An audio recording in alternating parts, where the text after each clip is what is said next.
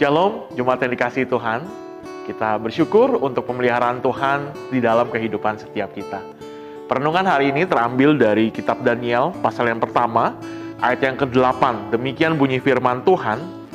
Daniel berketetapan untuk tidak menajiskan dirinya dengan santapan raja dan dengan anggur yang biasa diminum raja. Dimintanyalah kepada pemimpin pegawai istana itu supaya ia tak usah menajiskan dirinya.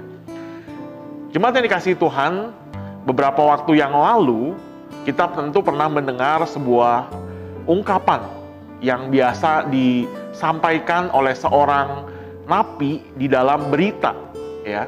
Dalam berita dia mengatakan demikian. Kejahatan timbul bukan hanya karena ada niat saja, tetapi karena ada kesempatan. Kejahatan timbul bukan hanya karena ada niat saja, tetapi karena ada kesempatan. Kita sering kali hidup di tengah-tengah dunia yang tidak mengenal Tuhan, dunia yang penuh dengan dosa dan kegelapan, sering kali menawarkan kita, menempatkan kita pada kesempatan-kesempatan yang membuat kita tergoda untuk melawan perintah Tuhan atau tidak mengikuti apa yang Tuhan tetapkan bagi setiap kita. Itulah yang dihadapi oleh Daniel di dalam Daniel yang pertama ini.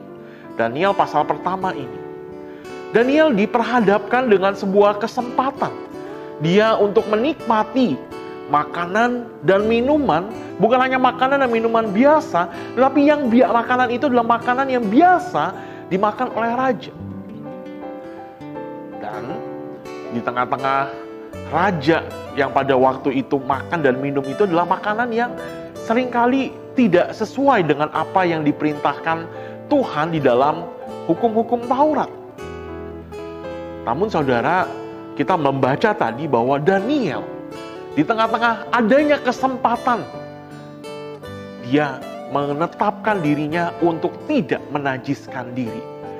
Dia meminta supaya ia tidak memakan makanan itu dan tetap setia pada apa yang sudah ditetapkan Tuhan kepadanya. Jemaat yang dikasih Tuhan, banyak kesempatan yang sering kali datang dan menawarkan kepada kita, menggoda kita untuk melawan kehendak Tuhan. Mari kita belajar seperti Daniel. Walaupun kesempatan ada di depan mata kita, tapi kalau kesempatan itu membuat kita tidak melakukan firman Tuhan, kalau kesempatan itu menjauhkan kita dari Tuhan, maka kita harus menetapkan diri, menetapkan hati untuk hanya setia kepada Allah.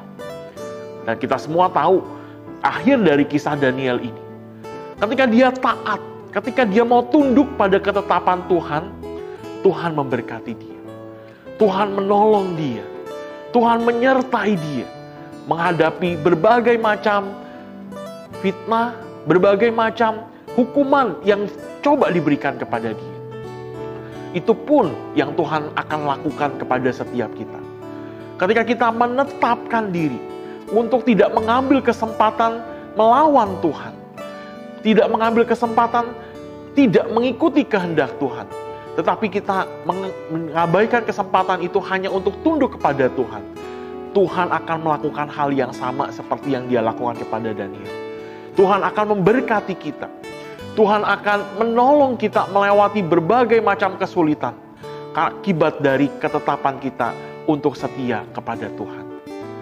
Setialah terus kepada Tuhan karena hidup kita ada di dalam pengaturan, ada di dalam kuasa Tuhan. Tuhan Yesus memberkati kita sekalian.